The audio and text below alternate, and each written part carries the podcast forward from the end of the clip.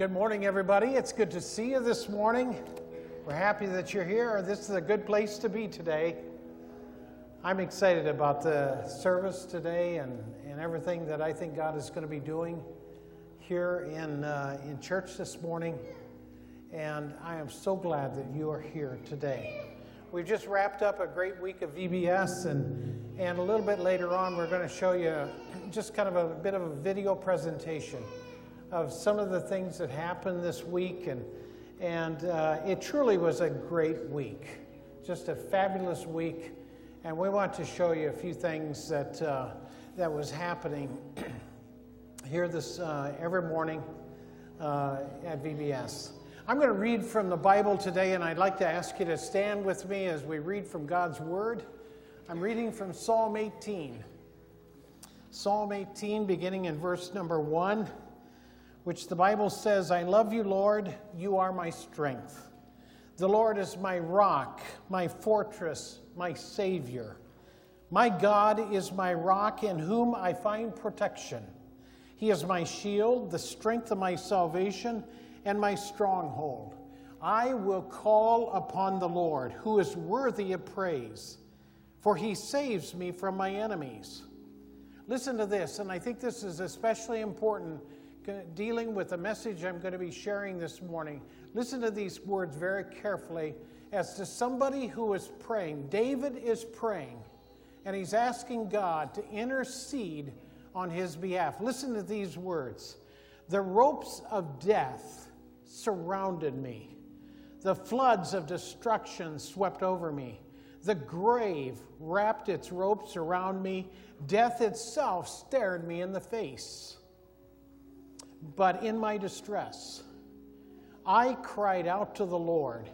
Yes, I prayed to my God for help. He heard me from his sanctuary.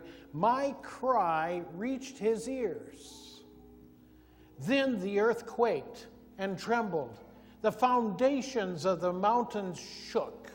They quaked because of his anger. Smoke poured from his nostrils. Fierce flames leaped from his mouth. Glowing coals flamed forth from him. He opened the heavens and came down. Dark storm clouds were beneath his feet. Mounted on a mighty angel, he flew, soaring on the wings of the wind. God answers prayer.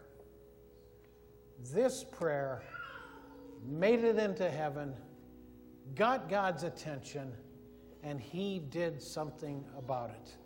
And at the close of this service today, we're going to be praying for people right here in the front of this church. We expect and anticipate the same God that answered David to also answer the prayer of the saints today. That's what's going to make this a special day. So let's pray together, shall we? Father, we thank you so much for giving us this Lord's Day. We're excited about what you are going to be doing. Father, we thank you today that you love us. You love us so much that you call us the saints of God, and we thank you for that. Father, I pray that you'll pour your amazing grace all over this sanctuary and into our lives and into our hearts. Father, I pray may the power of the Holy Spirit of God simply saturate this sanctuary today with your might, with your power, with the voice of God that would resonate in our hearts today. Father, I pray, direct our paths this morning, direct our lives, speak into our hearts a mighty word of faith and power and, uh, and amazing grace. And so, Father, today we simply come under your lordship this morning, expecting, anticipating a touch from God today. We thank you in Jesus' mighty name. Amen. Amen. Message begins this morning with the question What do you do when it seems like God doesn't care? That's a question that a lot of people ask, believe me.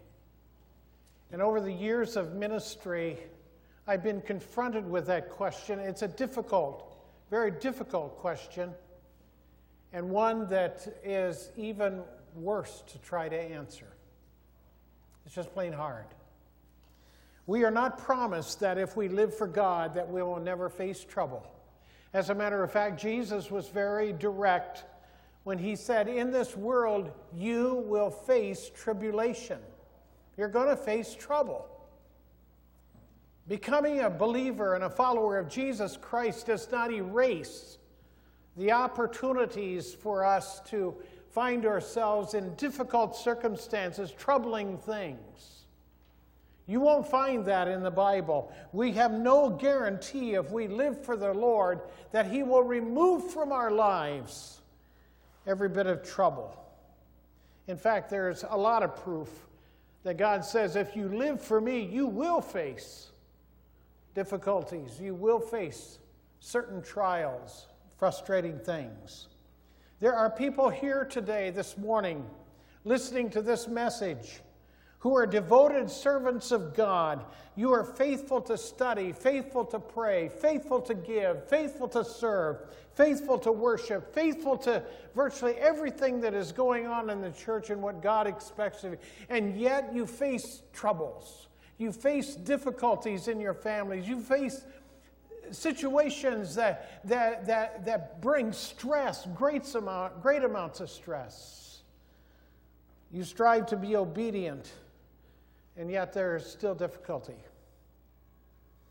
You still have bills you can't pay. Maybe you received a bad report from a doctor visit, and it goes on, the list is long. There are people whose children have rebelled and they live in, they're living and walking in ways that that are clearly wrong. They were taught better, and yet they chose a pathway of disobedience, and they become a burden in our heart and in our lives. And we pray for them. We pray for them seemingly constantly, and we struggle with that. There are Christian people listening this morning, and those who are listening by via the internet whose whose marriages are under, are under attack and some that are failing. There are some who have buried a spouse, some who have buried a child. And we ask sometimes the question God, why did this happen? What's going on? Why didn't you stop it? Why didn't you step in? Why didn't you do something? How come this has happened to me? I've been faithful, and yet this happened. And we ask the question why doesn't God hear my prayer? I, I can tell you this uh, if I was to list the top three or four tools of the enemy to discourage and, uh, and even try to defeat the, the, the, the Christian, the follower of Christ, this is the question that I think is one of his favorites to plant into our, into our mind. Why didn't God, who is supposed to be good, step in and do something? We prayed, we prayed, we prayed. And yet, the cancer continued to grow and took over. Unfortunately, there are those who choose to blame God in this situation. That's, a, that's not a good thing to do. It's about the worst thing you can do. And so we blame God. We choose to turn away from the church that will get God's attention if I don't show up. And that does nothing but hurt you. Because you're walking away from the things that can help you the most. You're the person who looks at your circumstance and feels there's no way out. And when it comes to options, it's like a dead end street. And so I want us to look at the word today. I want us to look at the word. Look, I'm touching the, I'm not even touching the tip of the iceberg this morning. I'm not sure if I'm going to even be able to touch the point of that ice, iceberg with this tremendous question of why does God do these things? Why does God, and by the way, God doesn't do these things. Let's make that straight right now. Can we make that clear? God does not give people cancer.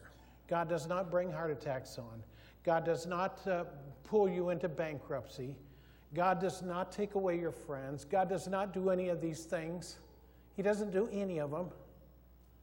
This is the work of the enemy. This is the work, oftentimes, of our flesh, sometimes of our bad decisions, and, and many other things. But don't walk out of this church thinking that somehow God made me sick and God killed my, my mom and God didn't heal my brother of cancer or whatever it is. Don't ever do that. Job chapter 23. I'll read it in just a moment. But let's catch up on what's going on in Job's life. When you look at Job chapter 1, you find that one of the strangest meetings in all of the Bible. And here at this meeting, and, and, and, and, and don't even try to understand theology here, okay? You won't hear me say that too often, but don't, uh, don't try to just accept it. But there was a meeting between God and the devil, Satan himself. Because Satan came before God, and God says, Have you seen my servant Job? There's none like him in all of the land. This is a guy who's faithful to me. This is a guy who serves me. This is a guy who, who cares for me. This is a guy, a, a worshiper. Job has it going. And of course, the devil comes along with that accusation, and we've heard it. Well, you know what? It's because you just bless him so much. That's why he does this for you. You take that blessing away, and he'll curse you. And so the deal was made. I don't understand that, folks. I don't understand why, why God made that kind of a decision, but I do understand this one thing. God had a knowledge of Job. God had a knowledge that Job was on solid footing. This wasn't some kind of a Sunday morning Christian that was there lifting their arms as we sang the worship songs, but on Monday, he blew away. Job knew, or God knew Job. He says, Go ahead and test him. Take it away. Take away the stuff in Job's life. The only thing you can't do is kill him. And so that's exactly what happened. In a matter of hours or a day or two, literally everything was taken from Job. It was horrific. His family, his way of living, his, even his health. The Bible says he was covered with boils. And yet, Job would not turn from God. His wife was a real blessing. You've read that, haven't you? She says, Job, curse God and die. Now, isn't that an encouraging word? Nobody, no, there's not one preacher that I think would ever preach on that, that text curse God and die. But that was her word to her husband. And Job continues on. Did Job understand what was going on? God never said a word to Job and said, Look, this is what we're going to do, and you're the guinea pig in this whole deal, and we're going to afflict you, and all kinds of things are going to go bad in your life. God never, never did that, and yet Job was faithful. Listen to my text. Job 23, beginning in verse 10. He knows the way that I take. When he has tested me, I shall come forth as gold. My foot has held fast to his steps. I have kept his way and not turned aside. This is Job talking to God, or actually, Job talking to his friends. I have not departed from his commandment of his lips. I have treasured the words of, the words of his mouth more than my necessary food. But he is unique and who can make him change?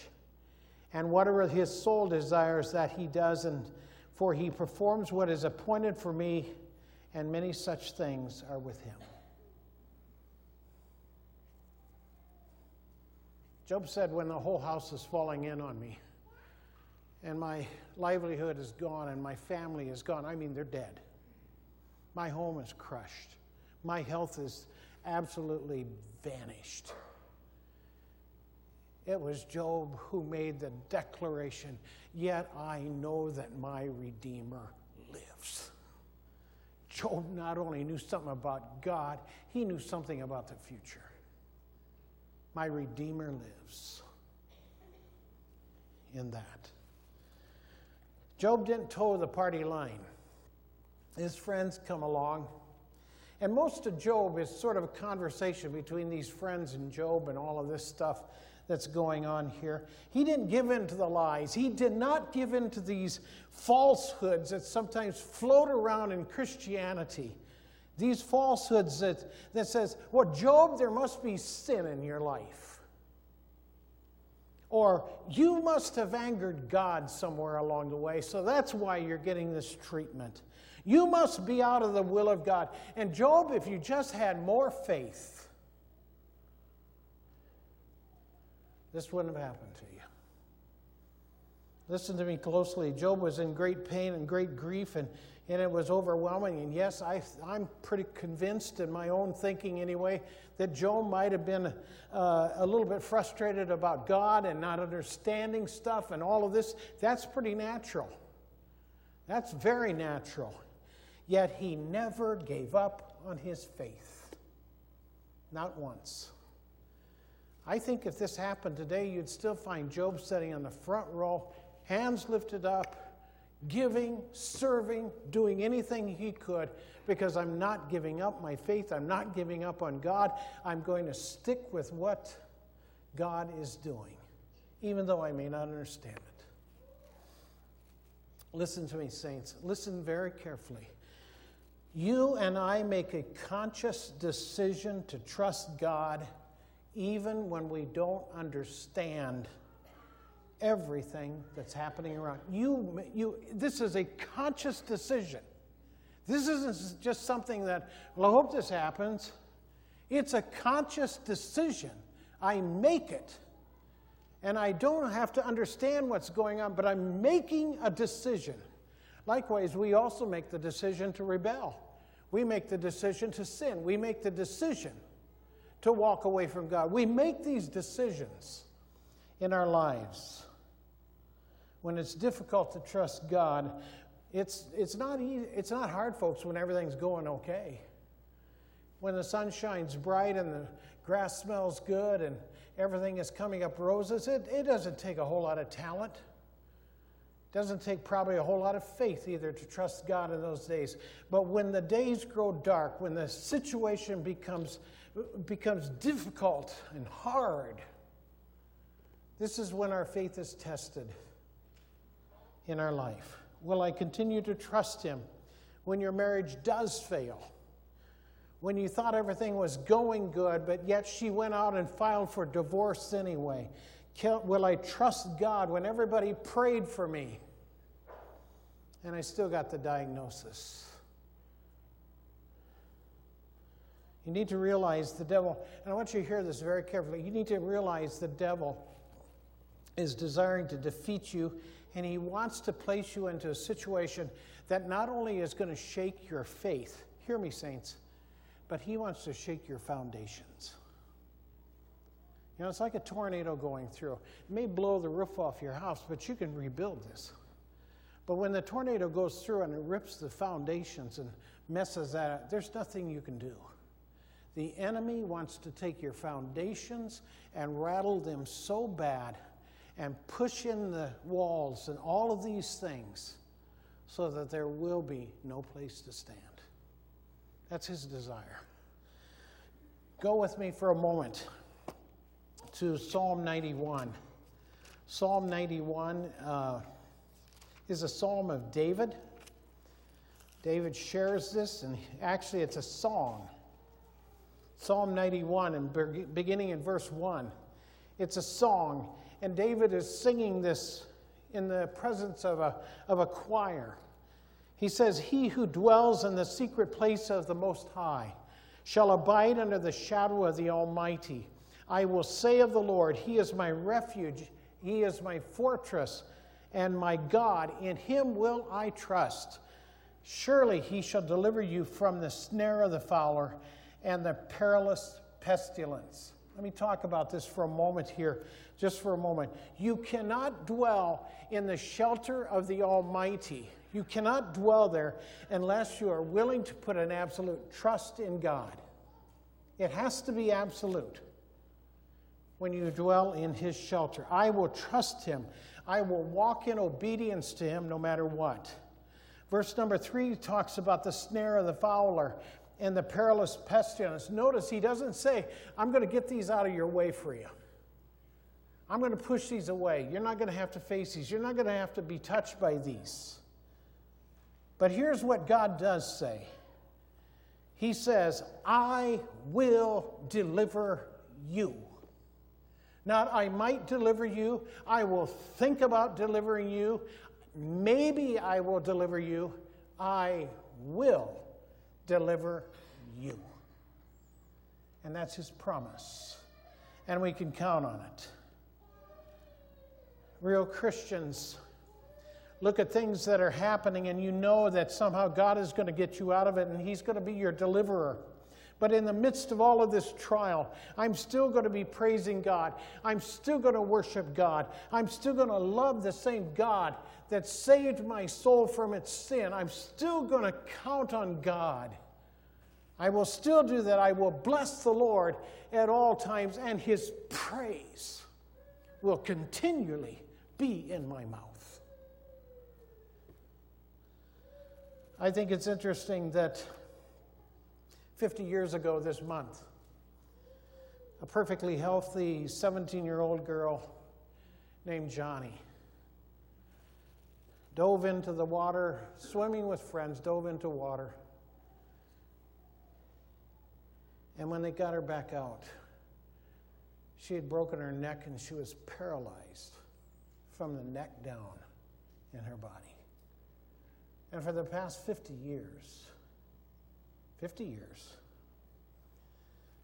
she's had a lifetime of struggle, but also something that God has used to accomplish extraordinary things.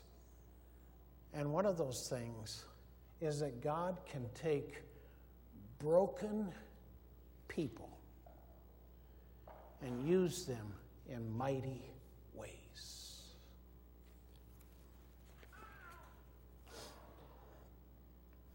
I'm not praising God because everything is good and smooth, but because I need to be a strong and mature follower of Christ.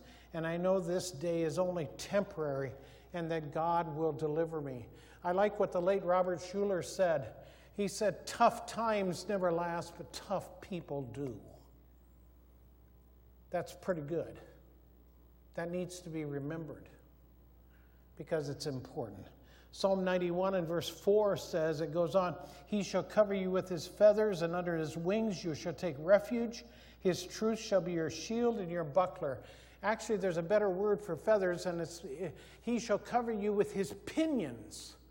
Pinions are stronger than feathers.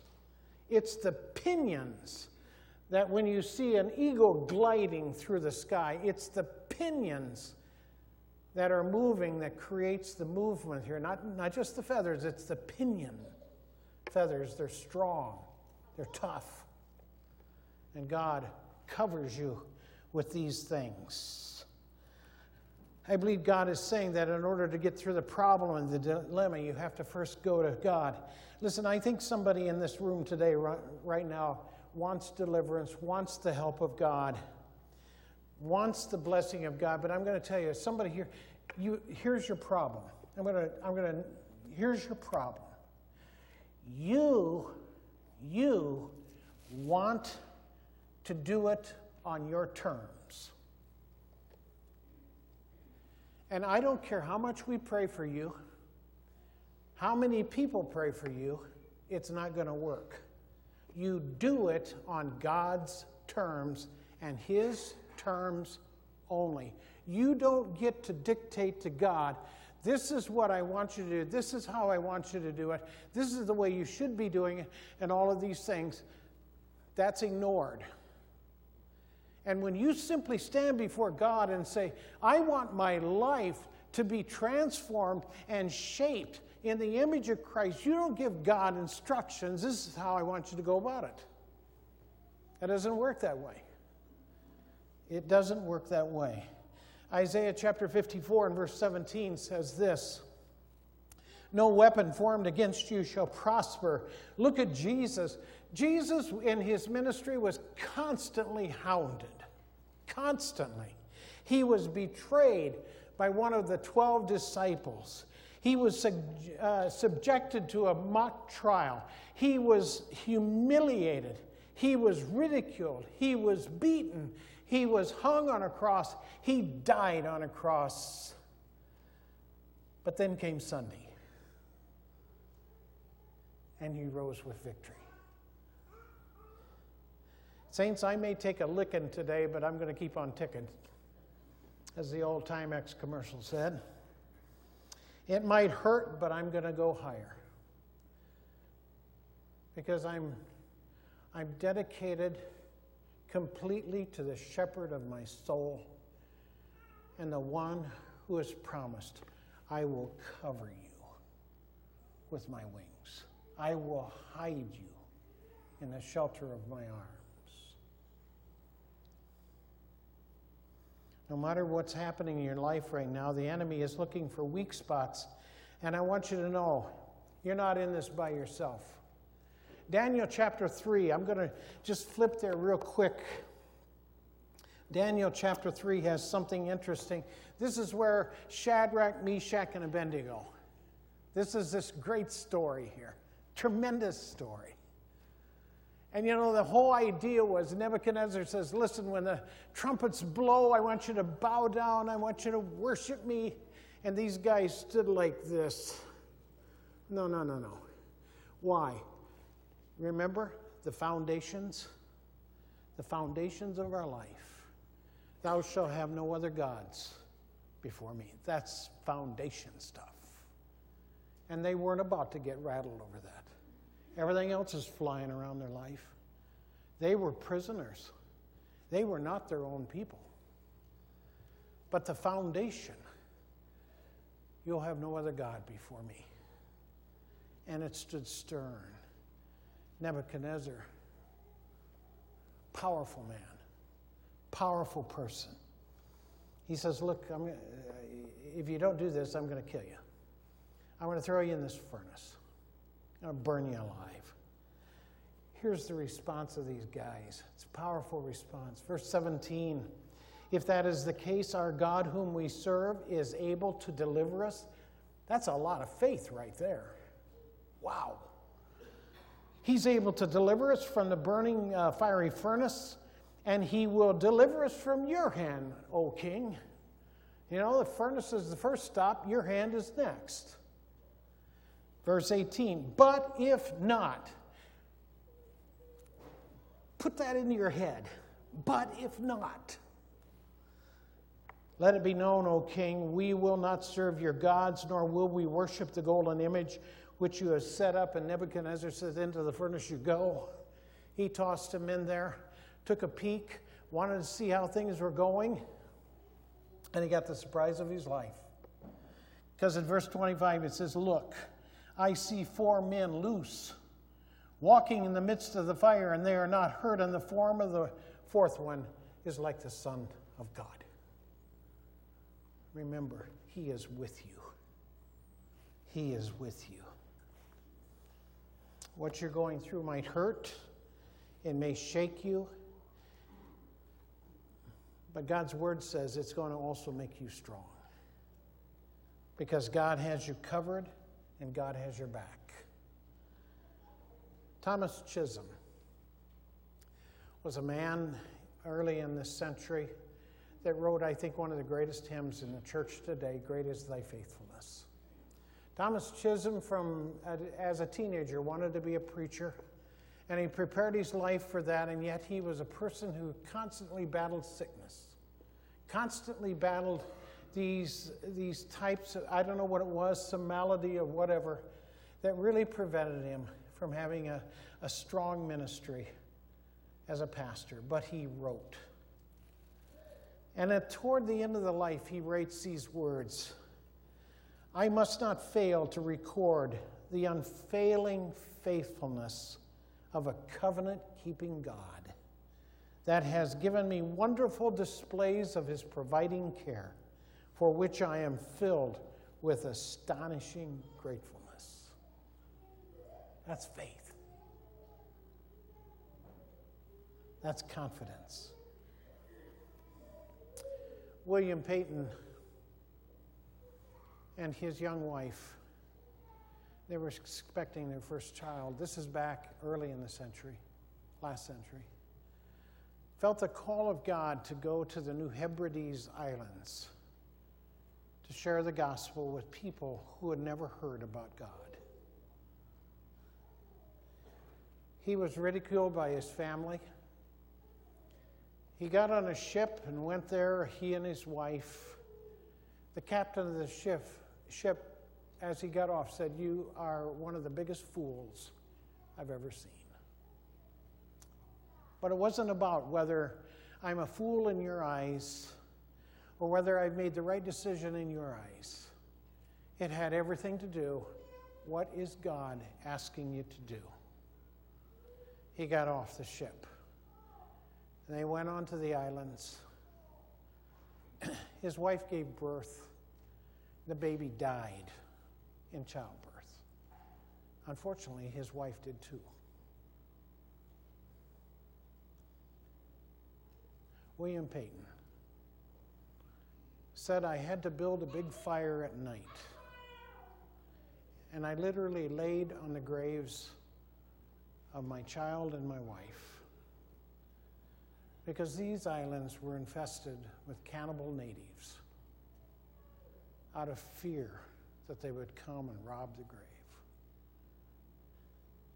30 years of his life spent on these islands. And then he was to go home. And he makes a statement that I think is profound. He says, 30 years ago, I came to these islands to this beat cannibal drums. Today, I leave to the sound of church bells. All because my God, who is faithful, will protect you and cover you and keep you, even in the most difficult moments of your life. It would have been easy for Paton just to say, okay, I've had it. I'm walking away. This is too much. But he stayed with it. This message may have come to you in a life situation this morning that is hard and difficult. But I want you to know there's a place, a secret place, that I think is known only to God and to those who are willing to give themselves only to God with no conditions, with only the expectation I want to grow closer to God Himself. Psalm 91 tells me that God will extend His protection over my life to the ones who place themselves under His protection. We move away from protection, and it's always because of three things my sin, my disobedience, or my pride, or the combination of all three. I move away from God. Connie, would you come back there? I want you to understand something, dear saints. The scars in our life, the scars in our life, and my guess is every one of us have a few. Some of us might have more than others. But the scars of your life are proofs that God helps us and He heals us and He is with us. Right here, and it's almost, it, it's close to invisible, but right here, this little spot on my hand, I look at it every once in a while. When I was, I don't know, when I was about five or six years old, I was riding a bicycle at my grandmother's. And I, I didn't have a bicycle until about then. And I, so I'm out trying to ride it on this little sidewalk that was in front of her place. And I don't know what happened. I tried to make a corner, I crashed. And man, I just skinned this, oh, it skinned it up. And there's been a scar there ever since I was five years old. That scar reminds me of something that God heals. I didn't give up on bicycle riding. Because shortly after we got the thing to quit bleeding and we put some kind of a band aid on it and all of this stuff, within about an hour I was trying to get on the bike again. I was going to practice my corners. Seemed that I needed work. I didn't give up. Don't you give up. Don't you stop. Don't quit. Because God will never fail you. Never fail you. You can't go wrong with God. I'd like to ask our elders if you could come and just kind of spread yourself out across the front of this church. And we want to pray for people this morning that may be going through some difficult, deep waters in your life, struggles that just, uh, just really need God to, just saying, God, I, I, I need you to intersect this issue in my life. Lift your hands for His blessing. Father, may the Lord bless and keep every one of these people safe under the shelter of your wing, in the shadow of the Almighty. Father, let us understand and know that we walk with God, that no matter what comes our way, what, no matter what difficulty we may end up facing this week, we know that there is one who stands with us, and his name is Jesus. And he is great and he is mighty, and his wonderful, wonderful grace extends into our life. And I thank you in Jesus' name. Amen. God bless you. God bless you.